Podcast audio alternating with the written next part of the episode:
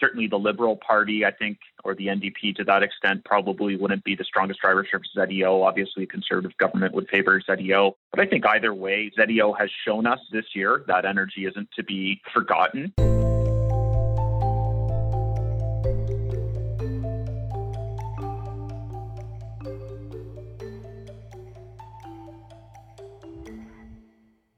Welcome to Views from the Desk, a special edition of the BMO ETFs podcast.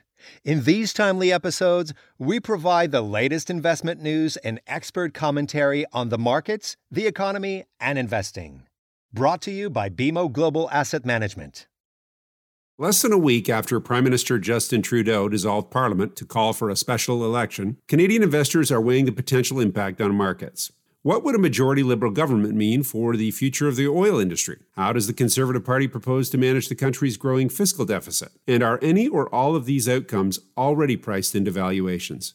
In today's episode, Chris Heeks, Chris McHaney, and your host Mark Reyes break down the economic implications of the political melee and contribute several ETF trade ideas to improve your client portfolios. Before we hear from the team, please consider subscribing to Views from the Desk on your preferred podcast platform. And for many more ETF insights and resources, visit the Canadian ETF dashboard at bmoetfs.ca. Hello, and welcome to our BMO ETFs weekly insights call with our team of experts. I'm the host today, Mark Reyes, Head of Products for BMO GAM Canada. I'd like to thank everyone for listening in. We certainly appreciate your time. We're joined today by Chris Heeks and Chris McHaney, both portfolio managers on our ETF desk and an expert across all our tickers. So Chris and Chris, thanks for joining us today. Let's get started. Let's get right into things here. Now, the big news this week has been the announcement of the Canadian federal election. Perhaps not a surprise, but still news nevertheless. We know there'll be promises made and campaigns to run. What do you expect that to mean for the broad market and therefore our ZCN ETF? Thanks.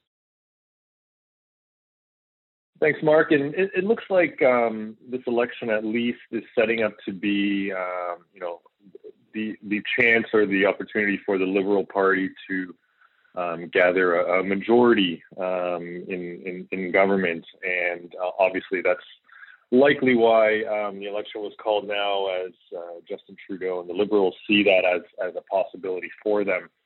We'll see as the campaign moves on over the next month or so, and each party releases their full platform, and then the analysis of that platform. We can really start to dig into what that does mean for the market, for the economy, and then for ZCN and all Canadian related equities.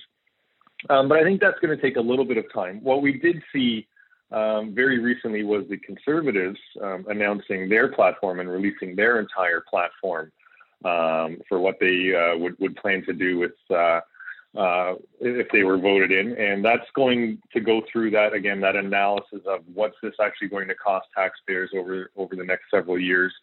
The Conservatives themselves have said they plan on balancing the budget within 10 years. And so that's a very long timeline, I would suggest, for what is for a traditional Conservative government. So I think what we're seeing here is that this time is going to be a little bit different. Even the Conservatives themselves pledging a lot of government spending.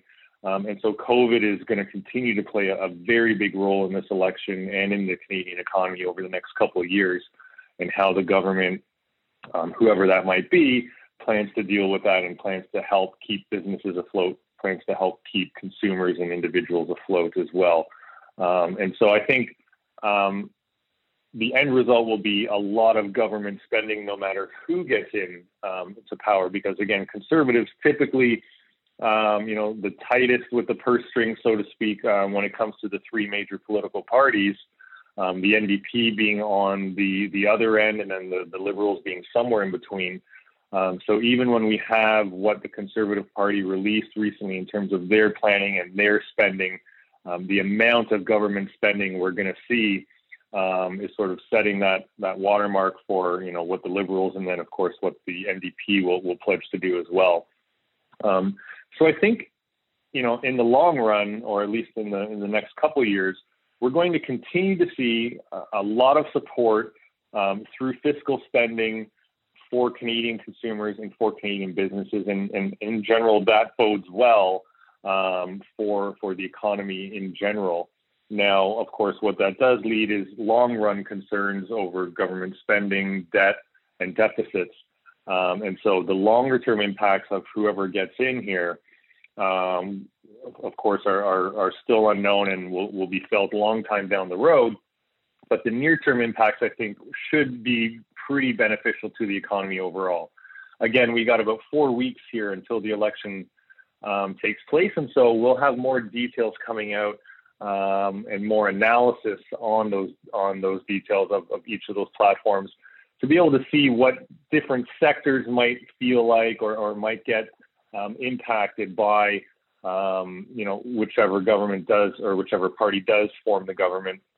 There could be different ways to play individual sectors. For example, part of the Conservative platform indicates they want to broaden competition in the banking sector, for example. So allowing fintech companies to more be able to compete with the traditional banks. And so will that impact the banking industry's profitability, and will it impact that the financial sector in any way? Of course, again, more analysis needs to be done on this and the viability of that.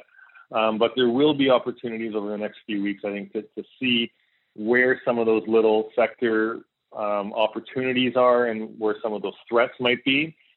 But as of now, I think, it is still a little bit early. But again, the release of that Conservative platform, again, typically the one that tends to spend the least amount in terms of fiscal spending under the three major political parties, with the amount of money that's indicated to be spent by that party, and then, of course, just assumptions on what the other two parties will do relative to that, I think bodes fairly well for the Canadian economy for the next couple of years. And so that should do a good job of supporting stock prices in general, and then ZCN is the broad market proxy for that as well. Great. Thanks for that, Chris. And as you say, a big question will be whether the Liberals are able to get a majority or not. And if they do, of course, that would give them far more freedom to act as they see fit to help the economy and therefore companies recover. Let's have a quick follow-up, though, because I do want to go into one sector at least, which is energy, as the environment was so topical with voters last election, and certainly it seems to be front and center right now. And that was quite a bit of a turning point in the campaign last go-around. So your comments on energy and what that might mean for ZEO. Thanks. Thanks, Mark. And maybe I'll throw Zed Clean in there, our green energy ETF as well, kind of the other end of that energy spectrum. In terms of traditional energy, I think it's perhaps, some people are looking past it. Perhaps, certainly the Liberal Party, I think, or the NDP to that extent, probably wouldn't be the strongest driver for ZEO. Obviously, Conservative government would favor ZEO. But I think either way, ZEO has shown us this year that energy isn't to be forgotten. We've had a strong rally in oil prices, and ZEO has, participated right along with that, and it's up significantly this year. One thing I like about ZEO in comparison to some of the other ETFs that are out there is the 50% weighting in pipelines. Now, in a strong energy market, that kind of holds it back a bit. But I think on the flip side is, if energy is a little more volatile, those pipelines tend to be a lot more stable. They also give ZEO a good source of yield, about 3.9%. And really, historically, pipelines have been kind of the return generators in the space, in comparison to the explorers, which are more high beta, but don't tend to give as good return over time. And I think pipelines and transportation and storage are going to continue to have strong demand. We know the lack of capacity that's out there. It's tough to get projects off the ground, but, they are working with that. And even the Liberal government has, come in to work to get pipelines through, as we saw in the last couple of years in BC. So, I think that's interesting, and, continues to be something that's not going to not be forgotten going forward by any political party. It's obviously too important to Canada as a whole. On the Zed Clean side, just to mention the clean energy ETF, again, a Liberal NDP government's going to be, nominally better for this sector. This portfolio is more of a global portfolio, so Canadian election's going to have some impact, but won't be a huge driving factor.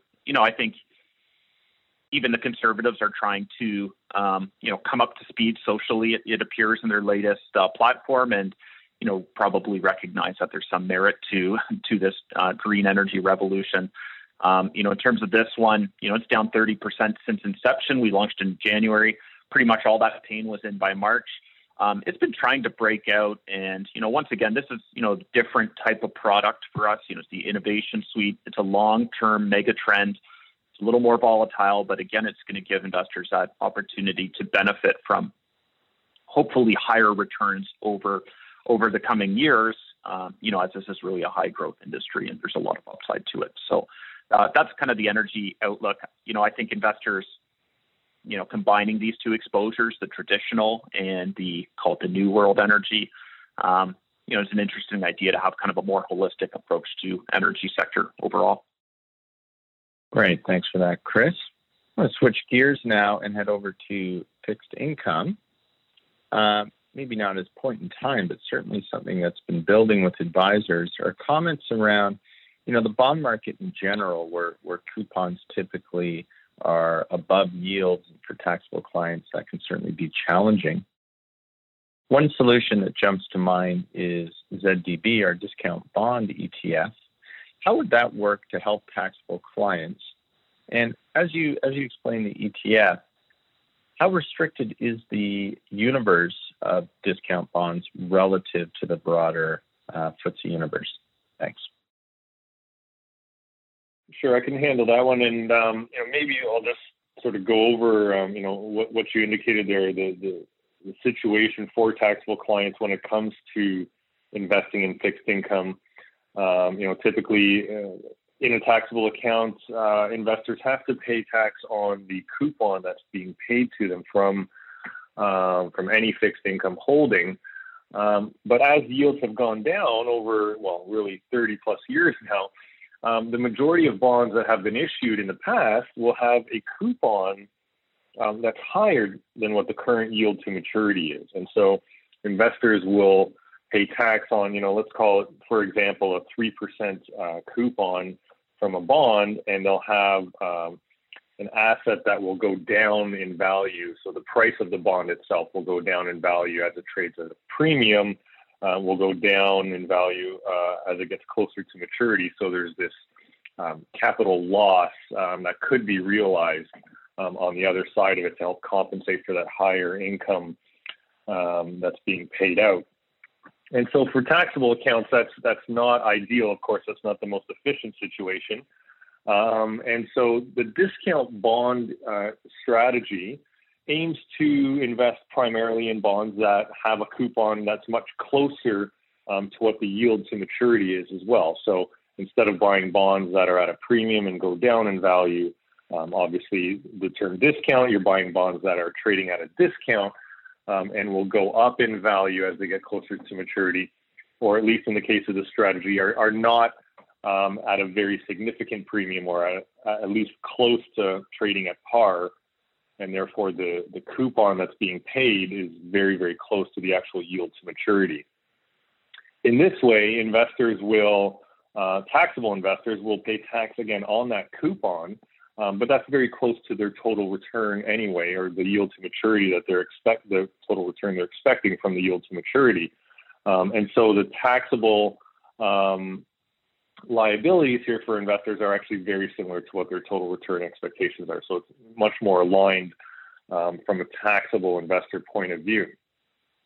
Now, ZDB in particular is an ETF that tracks a discount bond index that overall, in terms of characteristics, very closely mimics the universe bond index.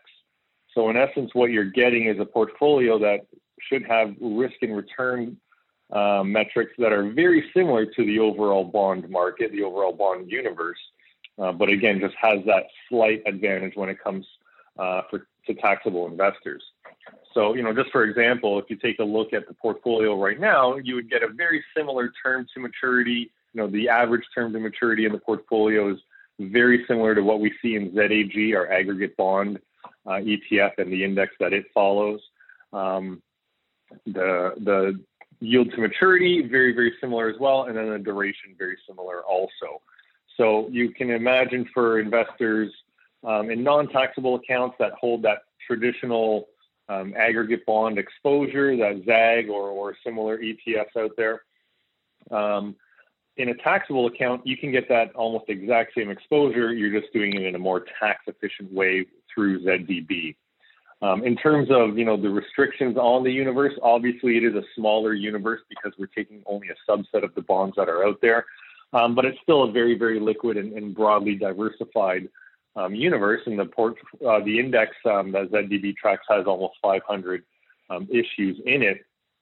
And I think, you know, some of the other metrics when it comes around liquidity and things like that are actually lean towards ZDB as well. As you can imagine, any bond that is trading at a discount is probably a bond that's issued in a more recent past. So, you know, think about the past 18 months or so.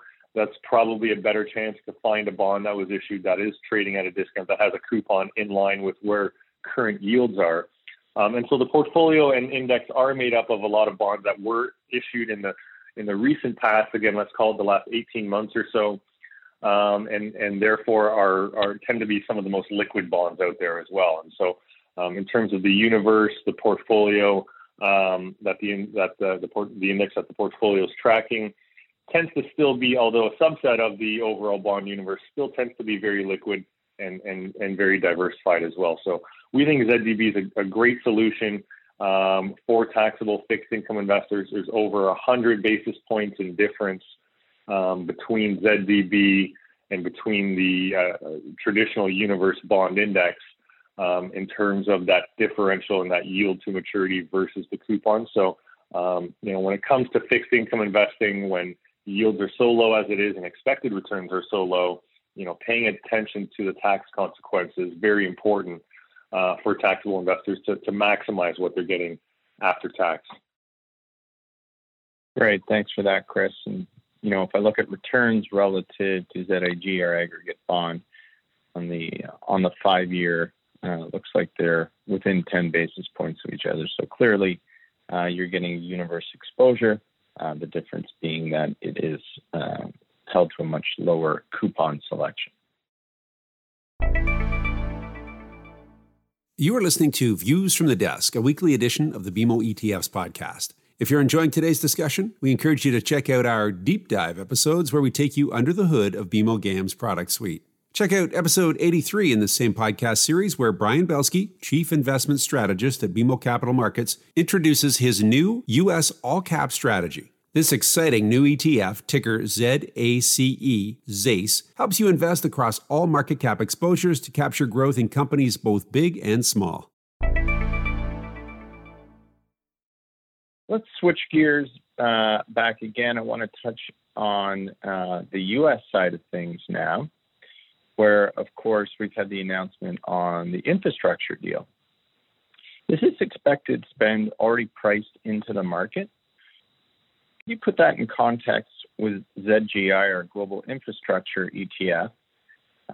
What's the U.S. weight in that portfolio, and how is the rest of that portfolio built? Thanks. Yeah, thanks, Mark. So last question first. It's about three-quarters U.S. ZGI is a global infrastructure, and a lot of the global players are listed in the U.S., so there's about 75% there and about 25% in Canada. But again, you know, there's these firms have a global footprint.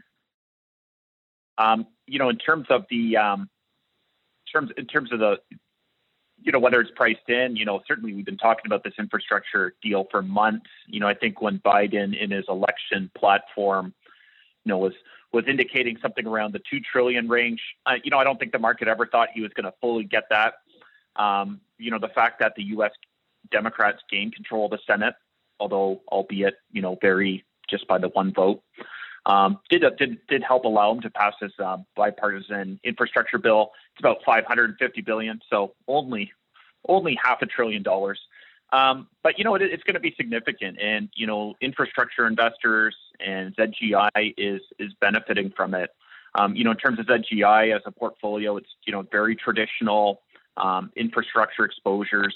When selecting companies to include into the index, you know, the Brookfield and S&P index partnership, they look at direct revenue exposure, and there's a checklist of at least a significant amount of the revenue has to come from direct infrastructure activities, such as the ones that are in this package. And in this package, it's going to be about roads, bridges, airports. Speaking on the clean energy side, there is, of course, a green component to this bill in terms of infrastructure for charging. Electric buses are in there, power generation. So, you know, it's a very broad package. It's one that it's going to be you know, ZGI as an ETF is targeted at picking up on the companies that are targets of this package. And yes, although it's been talked about for months, you know, the market's still responding very favorably to it. So if you look at ZGI, it's up 18% this year, and that matches the return of ZSP. In fairness, this comes after a couple years of ZGI being a bit behind broad markets. You know, when large cap tech was having a significant rally, you know, 2018, 2019 into 2020, you had large cap tech, and then you had, you know, that great value, cyclical value reopening rotation. You know, ZGI was left a little bit behind in the past couple of years, but like I said, this year it's coming back, and you know, that's sometimes I think the you know, a signature of a good diversifier is, you know, you can't be outperforming the index in all periods, but you want periods, you know, when it's going to outperform when perhaps the index doesn't do as well. And so we've always viewed ZGI, global infrastructure, as a good portfolio completion tool. It's got lower correlations to the broad, you know, equity benchmarks than they do with each other. So, you know, meaning the correlation of ZGI to U.S. equities is going to be lower than, say, Canadian equities or international equities to the U.S. equities. So it gives you a nice diversification tool, and it's always aided by a strong demand, meaning that there's so much infrastructure that needs to be built out or maintained around the world. You know, this infrastructure bill is significant, but, you know, it's by no means the last one we're going to see. And indeed, in Canada, we could see more talk around that as we move through the election. You know, globally, there's just a significant amount of infrastructure. So I think infrastructure demand. So I think the one thing you can be certain of with respect to infrastructure is there's always the demand side is always there, and that's always going to be a benefit for these companies as a whole. So yeah, good news, and you know, always nice in politics to see things get done as opposed to talk about for months. So this is done. It's going to move forward, and yeah, it's looking good for ZGI so far. And you know, as I mentioned, we think this is a good tool for portfolio completion to add into the mix of portfolios. Great, thanks for that, Chris. Now, looking at some of the questions that have come in, this first one is a bit more on a technical basis. Certainly, seeing the trend for the market to advance, but seeing that volume and breadth are being challenged. Can you give us some context on the market versus historical levels? And perhaps this is just a function of, you know, middle of August vacation time. Thanks. Sure. And that's, you know, one indicator that a lot of people look at when the market is moving, you know, in either direction is, what's the ratio of companies that are advancing versus companies that are declining? And that gives us some sense of, you know, is it relatively few companies that are driving the market, or is this a broad-based rally, so to speak? And so, you know, we certainly have seen, I would say in recent days, in the last couple of weeks even, that advanced decline ratio has come down a little bit, meaning the number of advancing companies is lower relative to the number of declining companies, even though the market is still trending upwards, as the question says here. And so, you know, relative to history, you know, obviously we do see broadly historically advances above declines, and that's again just a function of the market in general going up over time. And what we've seen again recently is that number coming down a little bit. Largely, what this is could be attributed to is the rotation in consumer spending patterns right now, and obviously again coming back to COVID-19, which is really has been driving everything. Over the last, call it, year or two, again, almost 2 years now, year and a half, call it, where, you know, if you think about what investors or what consumers were spending their money on a year ago, it was building out their home office, building out their home gym, the home theater, spending on goods, spending on things for their house, for themselves. Generally, it was spending on goods. You couldn't spend on services because nothing was open. You weren't allowed to travel, et cetera, et cetera.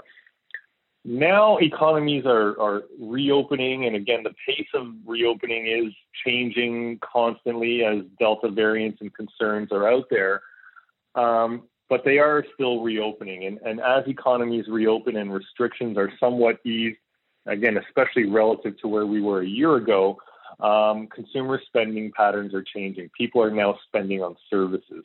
They're going to restaurants. They're going to put some people traveling to hotels. Haircuts, things like that. So things you weren't even able to spend on, you know, a year ago, people are now spending their money on. And so you're seeing a bit of rotation in terms of what companies are doing well, what sectors are doing well, and what the outlook is for these sectors as well. You know, if you took a look at the outlook for the cruise industry a year ago, again, for example, it was pretty opaque and it wasn't very attractive. Now you fast forward a year, even with concerns around variants and how quickly things will reopen. You know, if you look forward 1, 2, 3 years in the travel and other service-related industries, the outlook is starting to get a little bit better. And so you're starting to see that being repriced into stocks as well. So again, Amazon was sort of, you know, the behemoth of the lockdown. Everyone loved Amazon. Everyone spent all their money on Amazon. The stock did very, very well because of that. Over the last few months, Amazon stock hasn't done that well. Actually, it's kind of traded sideways. And again, that's a bit of a proxy for that stay-at-home situation where spending patterns are starting to change. They're going a little bit away from that non-store retail, that Amazon-type online spending for goods, and they're moving into other areas, whether that's buying goods in person or whether that's buying other sectors and service related sectors. So that's what we've been seeing happening in the market. Will that continue? Of course, hard to tell. Will there be a bit more evening out? I think it will all depend on economies opening, how quickly they're able to do that. And of course, here in Canada, as we've been talking about the election and what that might mean for consumers and the support they're getting from the government as well. Thanks, Chris. I think we've got time for one more question that's come into us. With Delta picking up, COVID variant, of course, can you give us your thoughts on emerging markets, particularly when you consider that certain countries have lower vaccination rates? Thanks. Yeah, I think this is an interesting one, Mark, looking at developed versus emerging. I think the perception is certainly that it's a bigger problem in the emerging market. It's actually not the case with the numbers. If you look at the numbers, it's Europe and the U.S. that are really seeing the cases right now, probably, you know, close to half of the cases on a global basis. So it's kind of an interesting thing. You know, if you look at the areas of emerging markets, say, for example, in our ZEM, MSCI EM index ETF, you know, close to half of that exposure comes from China. China has really done a pretty effective job since the beginning of the outbreak in managing it within their own borders, and they continue to be pretty vigilant, and the numbers are very low in China.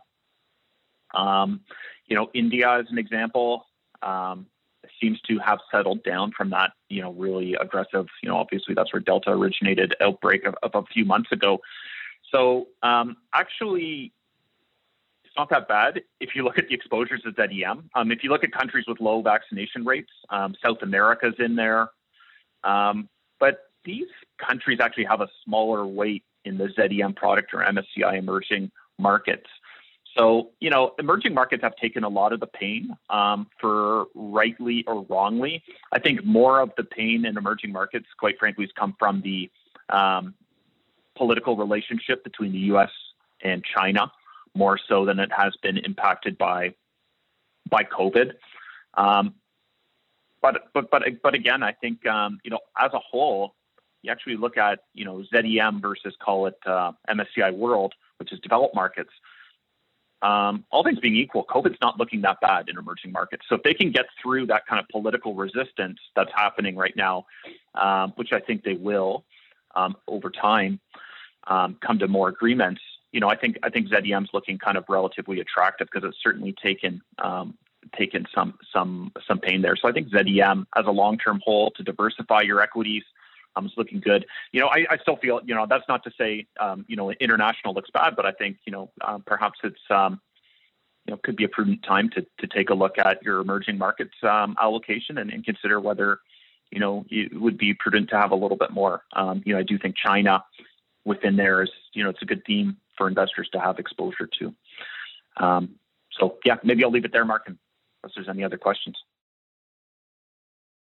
Great. Thanks for that, Chris. And just watching the clock here, I think we're actually at time. So that's perfect. Really good conversation today covering a lot of different areas. So I'd like to thank everyone for listening in. We really appreciate you doing so. We appreciate your time. Hopefully you grab some great speaking points that you can bring back to your own conversations today. Of course, thanks to both Chris McHaney and Chris Heeks for coming on as our experts today. Really covering a lot of ground and giving us a lot of topical ideas to bring back to our own days. So thanks to both of you. And with that, I'd just like to thank everyone one last time and have a great day. Thank you to Mark Reyes, Chris Heeks, and Chris McHaney for joining us on the BMO ETFs podcast. Today, we heard about two very different approaches to the energy market, ranging from an equal weight oil ETF, ZEO, to BMO's clean energy exposure, ZCLN. Our experts also discussed an interesting bond strategy for clients with taxable accounts using the discount bond ETF, ZDB, to mitigate the risks associated with interest rate volatility. For more information about the ETFs discussed in this podcast, check out the episode notes, contact your regional BMO ETF specialist, or visit the Canadian ETF dashboard at bmoetfs.ca. That's bmoetfs.ca. The viewpoints expressed by the portfolio managers represent their assessment of the markets at the time of publication. Those views are subject to change without notice at any time without any kind of notice. The information contained herein is not and should not be construed as investment, tax, or legal advice to any party. Investments should be evaluated relative to the individual's investment objectives, and professional advice should be obtained with respect to any circumstance. Any statement that necessarily depends on future events may be a forward-looking statement. Forward-looking statements are not guarantees of performance. Views from the Desk has been brought to you by BMO Global Asset Management.